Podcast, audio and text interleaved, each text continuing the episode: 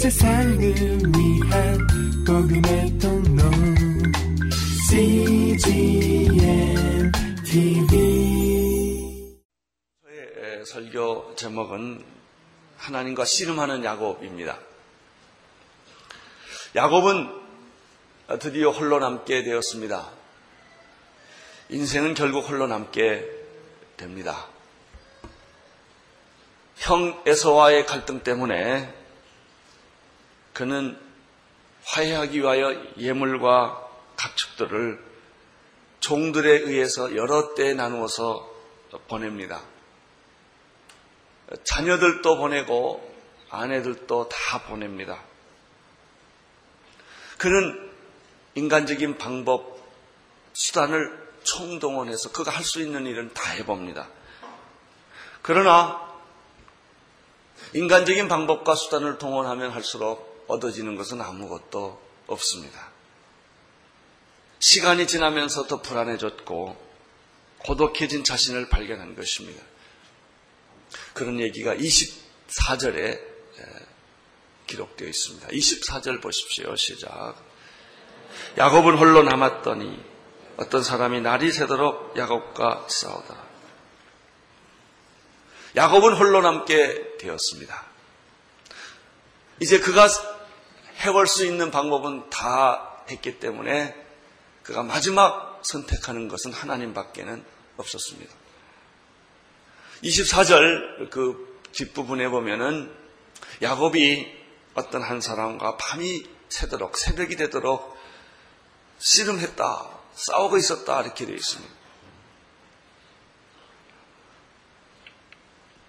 이것은 사람이 아닙니다. 여기 야곱이 싸움한 대상은 하나님의 천사였습니다. 그날 밤에 야곱은 하나님의 천사와 밤새도록 새벽이 될 때까지 격렬한 싸움을 합니다. 25절을 보십시오. 25절 시작. 그 사람이 자기가 야곱을 이기지 못함을 보고 야곱의 환도뼈를 치매 야곱의 환도뼈가 그 사람과 씨름할 때 위골되었더라. 하나님은 사람의 모습으로 나타납니다. 그분이 예수 그리스도이십니다. 구약에는 하나님께서 나타나실 때 천사의 모습으로 오시는데 그 천사의 모습이 사람처럼 보여집니다. 하나님이 보내신 이 천사가 야곱과 새벽까지 씨름을 했는데 재미있는 사실은 천사가 사람보다 힘이 있는데도 이 천사가 질 것 같은 생각이 든 것입니다. 그래서 천사가 하는 수 없이 야곱의 환도뼈를 칩니다. 그래서 야곱의 환도뼈가 위골되었다 이렇게 되어 있습니다. 우리는 이날 밤에 있었던 야곱과 천사와의 싸움을 상상할 수가 있습니다. 밤하늘에는 병이 별들이 총총 빛나고 있었을 것입니다. 그 주변에는 아무도 없는 야곱이 홀로 서 있는 밤에 그는 사람의 모습으로 온 천사를 만났을 것입니다. 천사가 이야기를 했을 것입니다. 그 이야기는 발전해서 씨름으로 변합니다. 아마 야곱은 그날 밤에 이 사람으로 온 천사를 붙들고 격렬하게 통곡을 했을 것입니다. 사정을 했을 것입니다. 자기를 도와달라고. 나를 버리지 말고 도와달라고 통사정을 했을 것입니다. 그러나 이 천사는 야곱의 얘기를 다 응답하지를 않습니다. 그러니까 야곱이 이 천사를 놓지를 않습니다. 천사는 가려고 합니다. 야곱은 천사를 놓지를 않습니다. 이 씨름이 새벽까지 진행됐다고 성경은 말합니다. 결국 천사는 야곱을 뿌리치기 위하여 환도뼈를 치고 환도뼈는 위골이 됩니다. 그래도 이 야곱은 천사를 놓지를 않습니다. 여기서 우리가 두 가지 사실을 발견하게 됩니다. 첫째는 천사가 사람과 씨름한다는 사실입니다. 이건 참 놀라운 일입니다. 대부분의 천사는 하나님께서 부리는 영으로 목적에 따라 여러 가지 일을 합니다. 이 천사들에게는 많은 자기의 사역에 따라 천사장이 있고 또 천사 부리는 천사의 하수인들이 있고 그렇습니다. 여기 보면은 하나님의 특별한 명령을 가지고 온 천사는 야곱과 이야기를 하게 되는데 야곱과 씨름을 합니다. 어떤 천사는 메시지를 전해주는 천사가 있습니다. 어떤 천사는 말하는 천사가 있습니다. 예언하는 천사가 있습니다. 어떤 천사는 계시록에 보면 하늘에 대접을 쏟고 나팔을 부는 이런 심판을 직접 유도하는 이런 천사가 있습니다. 소돔과 고모라에도 천사가 왔었습니다. 소돔과 고모라 심판이 그래서 이루어진 것입니다. 그런데 여기 나오는 천사는 야곱과 씨름하게 되는 그런 천사입니다. 우리는 여기서 한 가지 발견하는 것이 있습니다. 하나님은 사람과 씨름한다는 것입니다. 여러분, 하나님은 일방적이지를 않습니다. 우리의 기도를 들으시고 우리가 하나님을 붙들면 씨름하는 대상이라는 것이죠. 여러분, 하나님을 쉽게 포기하지 마십시오. 붙잡아 보십시오. 하나님이 뿌리치고 간다 할지라도 붙잡으면 씨름하시는 분이라는 것입니다. 두 번째는 여기서 우리가 발견하는 사실은 야곱이 천사를 결코 놓지 않았다는 것입니다. 필사적으로 힘을 다해서 야곱은 천사를 붙들어 놓습니다. 위골을 뼈가 부러질 정도로 탈골할 정도로 야곱은 결코 천사를 놓지를 않습니다. 우리는 여기서 또 한 가지 사실을 배울 수가 있습니다. 야곱은 엉터리입니다. 하나님 보시기에 아주 엉터리입니다. 엉터리라도 붙들면 뭐가 된다는 겁니다. 자격이 없어도 붙들고 통곡하고 졸고 조르고 그러면 된다는 거예요. 26절을 보십시오. 26절 시작. 그 사람이 가로되 날이 세리하니 나로 가게 하라. 야곱이 가로되 당신이 내게 축복하지 아니하면 가게 하지 아니하겠나이다. 야곱을 떠나려는 천사와 떠나지 못하게 하는 야곱과의 일대대 씨름은 무엇이 문제입니까? 천사가 문제가 아닙니다. 야곱이 엉터리라는 데 문제가 있습니다. 야곱이 엉터리가 아니었더라면 천사가 왜 그렇게 축복도 안 해주고 가려고 했겠습니까? 분명한 사실 하나는 야곱 안에 하나님이 기뻐하지 않는 죄가 있다는 것입니다. 야곱은 이것을 잘 알고 있습니다. 자기가 엉터리라는 걸 잘 알고 있습니다. 여러분은 여러분이 엉터리라는 걸 잘 알고 있습니다. 교회에 이렇게 나와 앉아있지만 그것도 새벽에 제일 먼저 일부에 와 앉아 계시지만 여러분은 약간 엉터리들입니다. 그래서 우리는 가끔 기도할 때도 자신이 없어요. 내 기도를 들어주실까?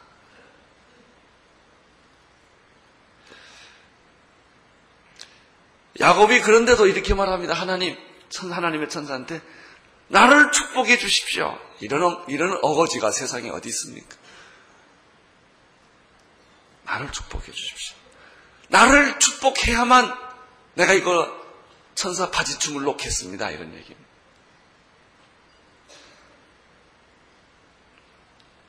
그러면 천사는 왜 새벽까지 그런 야곱을 알면서 그냥 떠나려고 했을까요? 야곱 안에 축복해 주기에는 해결해야 할 문제가 있는 걸 천사가 알기 때문에 더러운 그릇에다가는 물을 담아줄 수도 없고 축복을 줄 수가 없기 때문에 그냥 떠나려고 그러는 거예요. 사실 모든 문제의 원인은 타인에게 있지 않고 자신에게 있습니다. 우리가 모든 핑계를 다른 사람에게 돌릴 뿐입니다. 이런 아주 상징적인 그런 모습이 야당, 여당입니다. 야당은 절대로 잘못한 게 하나도 없습니다. 모든 잘못은 다 여당이었습니다. 여당도 보면 절대로 잘못한 것이 없다고 주장합니다. 모든 책임이 다 야당에 있다고 생각합니다. 대부분의 남편은 자기의 불행이 부인 때문이라고 말합니다.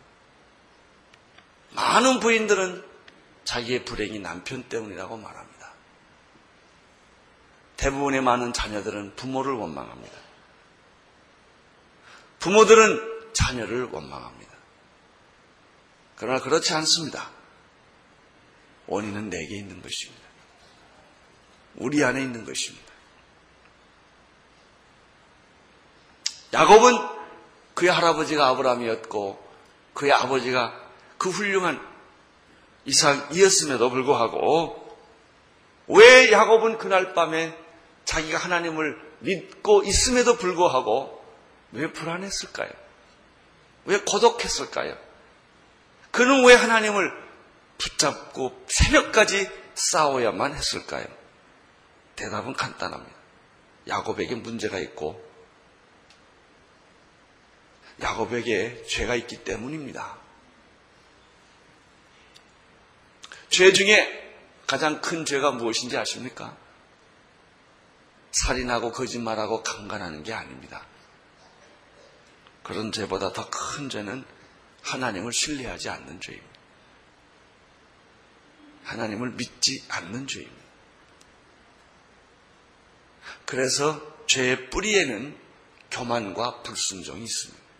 이것이 아담과 이브가 저지른 죄의 특징이 교만과 불순종입니다.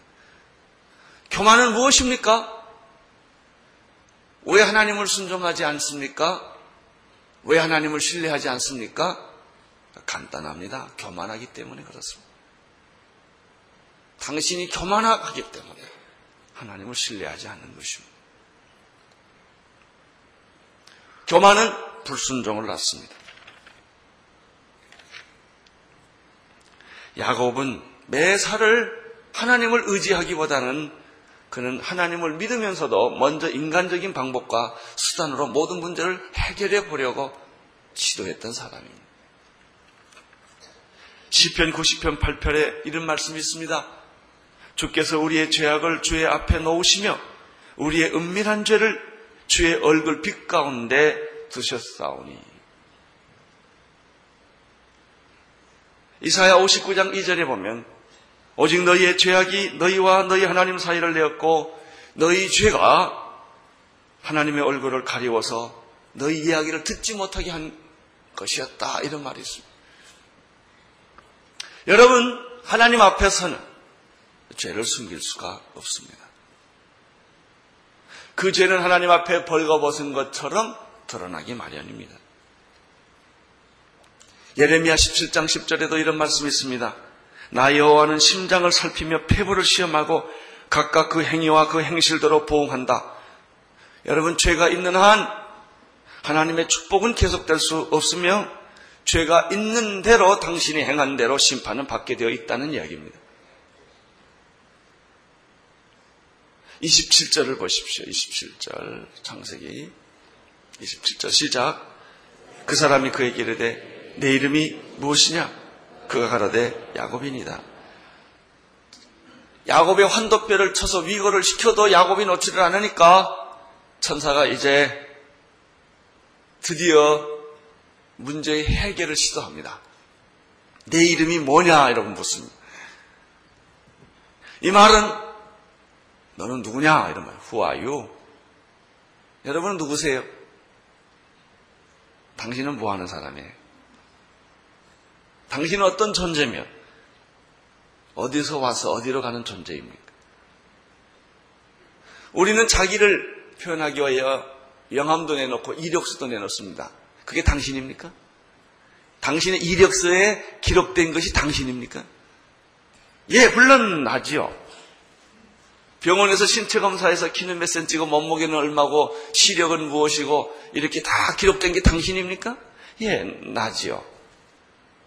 그게 당신입니까? 정말 당신입니까? 이런 이야기입니다. 이 질문은 내 이름이 뭐냐라고 하는 질문은 너의 본질이 무엇이냐? 너의 본체가 인간, 내 실체가 뭐냐? 이런 질문을 하면 우리는 대답할 게 아무것도 없습니다. 내 실체가 없으니까. 우리는 어떻게 보면 가면을 쓰고 사는 사람들이고 껍데기들에 불과합니다. 그래서 우리는 여러 가지로 위장을 합니다. 학력, 경력, 이 모든 것으로 지식으로 자기를 전부 위장해보지만 내 인생의 정직한 순간, 죽음 앞에 서 있는 순간, 홀로 서 있는 순간 내가 누구냐고 하나님이 질문하신다면 우리는 할 말이 없죠. 야곱은 이렇게 말했습니다. 내 이름은 야곱입니다. 이렇게 말합니다. 야곱입니다. 창세기 25장 26절에 보면은 야곱의 뜻에 대해서 이렇게 설명되어 있습니다. 야곱이 에서 쌍둥이로 세상에 태어날 때 야곱은 아주 참 희한한 사람이에요. 에서의 발뒤꿈치를 찾고 나왔다고 성경이 그렇게 말하고 있습니다. 뭐든지 움켜쥐는 사람이 야곱입니다. 그는 남의 것을 훔치는 사람이에요. 그래서 그 이름대로 야곱은 에서의 장자권을 훔쳤고 축복권을 훔쳤던 사람입니다. 이런 사람 있죠. 남의 거 훔쳐야 속이 시원한 사람들. 남의 자리를 훔치고 남의 돈을 훔치고 남의 인격을 훔치고 남이 만들어 놓은 것을 다 도둑질해가는 사람들이 있어요. 남의 일생을 훔쳐가는 사람도 있어요. 이 남의 것을 훔치는 사람을 가리켜 야곱이라고 그러는 것입니다. 이 야곱이라는 이름에서 우리는 야곱의 인생에 삐끗거리는 모습을 보게 됩니다. 야곱은 하나님의 은혜와 축복으로 살려고 하지를 않고 남의 거 훔쳐서 살려고 그리고 자기의 노력과 자기의 방법으로 살려고 했던 상징적인 사람입니다. 그래서 피곤했습니다. 은혜로 살면 평안한데 남의 걸 훔치려니 얼마나 피곤하겠습니까? 훔치고 나서도 마음에 평안이 없을 것입니다. 28절을 보십시오. 28절 시작. 그 사람이 가로되 내 이름을 다시는 야곱이라 부를 것이 아니요 이스라엘이라 부를 것이니 이는 내가 하나님과 사람으로 더불어 겨루어 이겼습니다. 천사가 이상한 말을 합니다. 야곱이라는 이름으로는 축복 못 받아! 이런 얘기예요. 야곱이란. 당신이 그렇게 살아온 인생으로는 해답이 없어. 이름 바꿔! 이런 얘기. 나는 여러분들의 인생을 바꾸기를 축원합니다. 당신이 지금까지 살아왔던 그런 스타일, 그런 방법, 그런 사고방식, 그런 가치체계로는 당신에게는 미래가 없다는 얘기예요. 이게 천사의 말입니다. 야곱이라는 이름으로는 희망이 없다. 야곱은 형의 발뒤꿈치를 붙잡는 자, 다른 말로 하면 약탈자, 다른 말로 하면 사기꾼이라는 의미가 있는 말이에요. 그렇죠. 사기꾼이라는 말 가지고 어떻게 축복받겠습니까? 나는 여러분들이 사기꾼이 아니기를 바랍니다. 사기꾼이란 게 다른 게 아니에요. 남의 걸 착취하면 사기꾼이요. 남의 인생을 착취해도 사기꾼이요.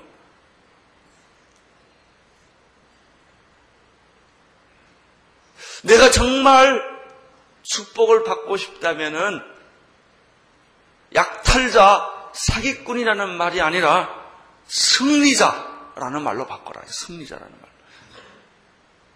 하나님과 싸워서도 이긴 승리자라는 말로 바꿔라.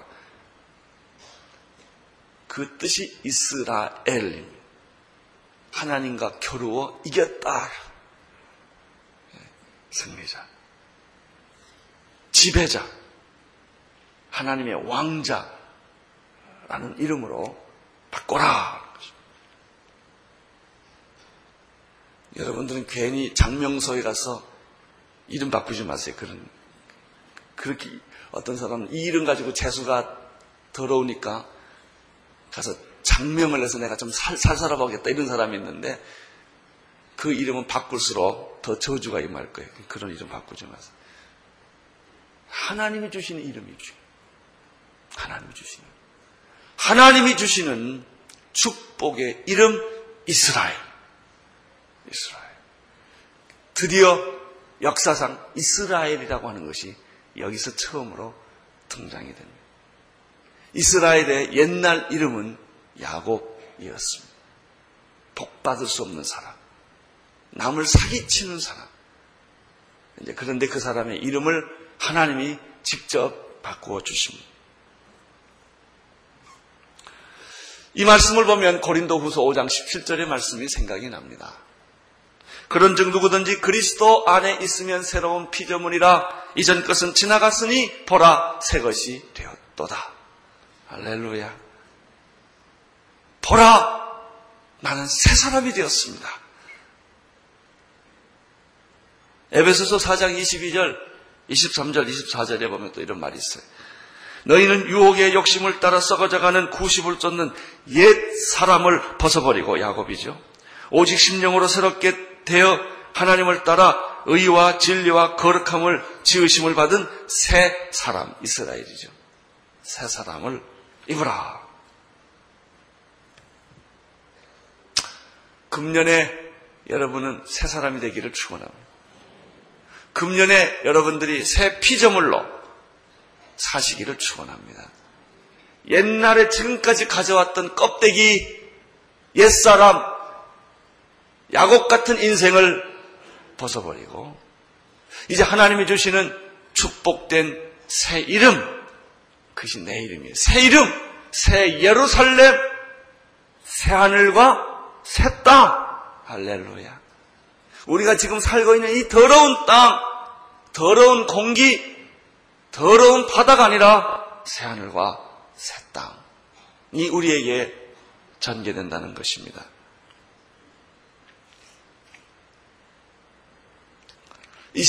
보십시오. 29절 시작. 야곱이 청하여 가로되 당신의 이름을 고하소서. 그 사람이 가로되 어찌 내 이름을 묻느냐 하고 거기서 야곱에게 축복한다. 이 야곱은 끝까지 자기 스타일을 못 버려.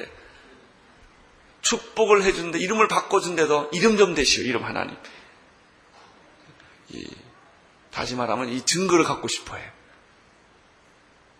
좀 좋게 해석을 하면 하나님 이름을 알고, 하나님의 이름은 하나님의 속성이거든요.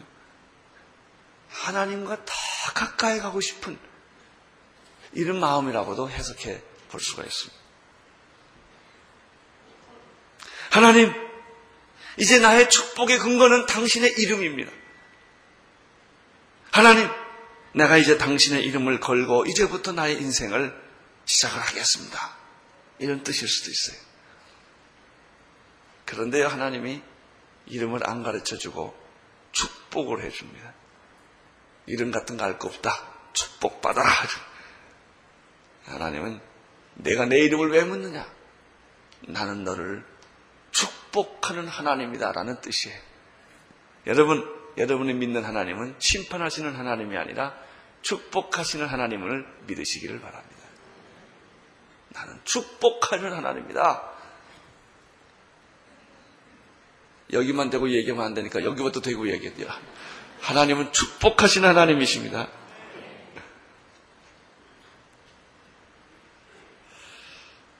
여기서 우리가 배워야 할 것이 두 가지가 있습니다. 오늘 말씀에서 첫째는 야곱의 끈질김입니다. 자격이 있다면 그렇게 어거지 피울 필요가 뭐 있겠습니까? 실력 때문에 합격하면 되는 거지. 그러나 우리는 자격이 없는 사람들이요, 얼렁뚱땅하게 살아온 사람들이기 때문에 하나님을 끝까지 야곱처럼 물건들어줘야 될 이유가 여기 있습니다. 어떤 분들은요, 자기 힘으로 몸 안 밀어지니까 부인의 힘으로 밀고 오는 사람이에요. 나는 여러분들이 하나님을 좀 매달리시기를 축원합니다. 여러분이 매달리세요, 여러분. 야곱처럼 환도뼈가 부러질 정도까지 하나님이 나를 축복해 주지 않으면 나는 하나님을 보내드릴 수가 없습니다. 하나님, 내가 엉터리라는 것 잘 압니다. 내가 지금까지 잘못 살아왔다는 것도 잘 압니다. 그러나 나는 하나님의 축복 없이는 살 수가 없습니다. 마태복음 7장 7절에 구하라 그러면 주실 것이요, 찾으라 그러면 너희가 찾을 것이요, 문을 두드리라 그러면 열리리라. 사랑하는 오늘의 성도 여러분, 여러분이 엉터리라 할지라도 이 말씀을 꼭 기억하십시오. 구하라, 찾으라, 두드리라 그러면 열리리라. 적극적으로 구하고 찾고 두드릴 때 하나님은 어떤 하나님이에요? 못 이기는 척하며 들어주신 하나님, 알면서도 속아주시는 분이요, 그분이 하나님이십니다. 예레미야 29장 13절에 너희가 전심으로 나를 찾고 찾으면 나를 만나리라. 역대상 16장 11절 여호와와 그 능력을 구할지어다. 그 얼굴을 항상 구하라. 사랑하는 온누리교회 성도 여러분, 신년 초에 여러분들이 작년과 비슷한 신앙생활을 하지 않게 되기를 축원합니다. 이제 여러분들이 적극적으로 나서십시오. 능동적으로 나서십시오. 누구에 의해서 끌려다니지 마시고 여러분이 다른 사람을 끌고 가는 사람이 되기를 바랍니다. 적당히 예수 믿는 기준이 있어요. 주일날 교회만 나오는 것이 적당히 믿는 기준입니다. 그냥 주일날만 딱 때만 왔다가 끝나면 싹 가는 거. 그런 사람이 하나도 없게 되기를 축원합니다. 그래도 고마워요. 거기까지만 나와줘도 고맙긴 해요. 그런데 그 수준을 졸업하십시오.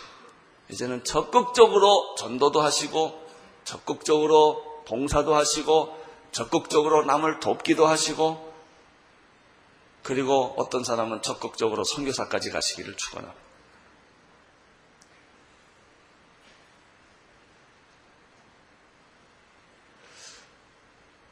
그러므로 우리가 긍휼하심을 받고 때를 따라 돕는 은혜를 얻기 위하여 은혜의 보좌 앞에 담대히 나갈지어다. 그래요, 하나님이 예비해 주신 축복을 스치지 마십시오. 그를 붙잡으십시오. 여러분의 것으로 만들어 보십시오. 결코 관객이 되지 마십시오. 주객이 되십시오. 역사의 주인이 되십시오. 구경꾼 되지 마십시오. 이 사람 야곱은 구경꾼에서 역사의 주인공으로 그는 자기 인생을 바꾼 사람입니다. 두 번째, 여기서 배울 수 있는 교훈이 또 하나 있습니다. 그것은 뭐냐면, 옛사람이 변하여 새사람이 되는 비결은 성령님께 있다는 사실입니다. 거듭남의 비밀이 뭐예요? 요한복음 3장의 니고데모 얘기를 들어보면, 어떻게 내가 거듭날 수 있습니까? 라는 질문에서 이렇게 대답합니다. 물과 성령으로 거듭나지 아니하면 안 된다, 이런 말이죠. 거듭나는 것은 물과 성령으로 되는 것입니다. 육으로 난 것은 육이요 영으로 난 것은 영이니 내가 내게 거듭나야 하겠다는 말을 이상히 여기지 말라라고 말씀하셨습니다. 누구든지 그리스도 안에 있으면 새로운 피조물이라.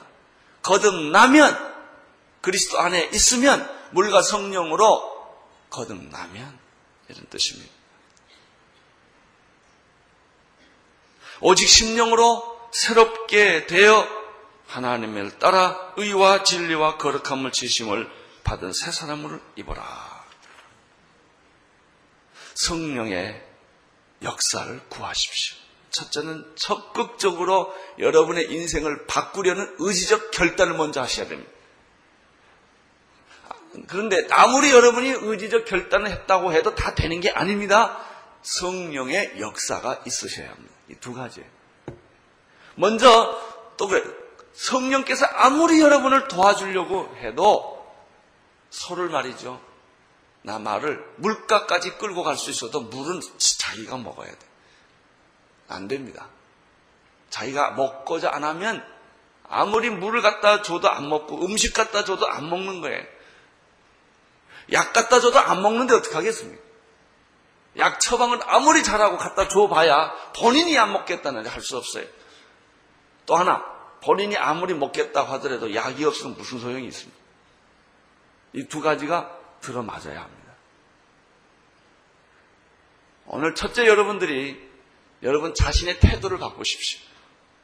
이런 냉소적이고 부정적이고 이런 태도에서 적극적으로 태도를 바꾸십시오. 물 떠다 주기를 기다리지 말고 물을 떠다 잡수십시오. 조금 움직여 보십시오. 새벽 기도까지 나오는 축복이 있게 되기를 바랍니다. 뭐, 거기까지는 기대 안 합니다. 아무튼 뭐, 새벽까지 올려면 한참 걸리니까, 그저 주일날 교회에 오는 정도를 피하세요. 이건 안 됩니다. 주일날 일주일에 한 번 정도 성경책 들고 교회 와서 신앙생활 했다. 이건 아닙니다. 이건 아닙니다.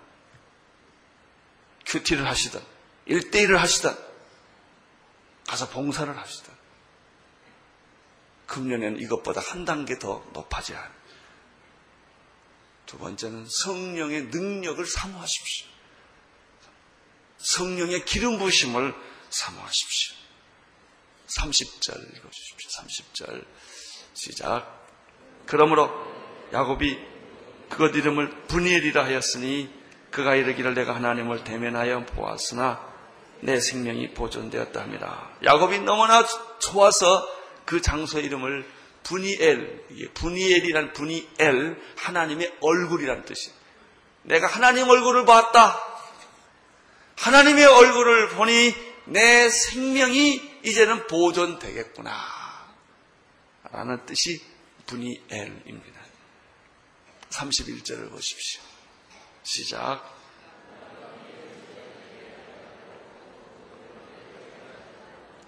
두 가지 이 브니엘을 지날 때 야곱에게는 두 가지가 있었습니다. 첫째는 해돋이요, 두 번째는 절름발입니다. 해가, 이런 장면을 생각해 보십시오. 영화의 마지막 한 장면에 해가 이렇게 딱 떠오르는데 어떤 사람이 철뚝거리고 가는 거예요. 이게 야곱이에요. 그러나 이거는 희망이었습니다. 그가 하나님을 만났기 때문에 그렇습니다. 그의 생명은 개런티를 받았기 때문에 그런 것입니다. 그의 축복도 이제는 개런티를 받았습니다. 여러분, 건강한 두 다리로 축복받지 못하고 가는 것보다 절름발이로 축복받고 가는 게 훨씬 낫습니다. 축복받지 못하고 멀쩡하게 사는 것보다 피투성이가 돼서라도 하나님의 축복받는 것이 더 낫습니다. 하나님의 축복이 여러분에게 함께 하시기를 축원합니다. 기도하겠습니다. 하나님, 금년에는 적극적으로 살게 도와주시고 성령의 능력을 받고 살게 하여 주옵소서. 예수님 이름으로 기도합니다. 아멘. 온 세상을 위한 복음의 통로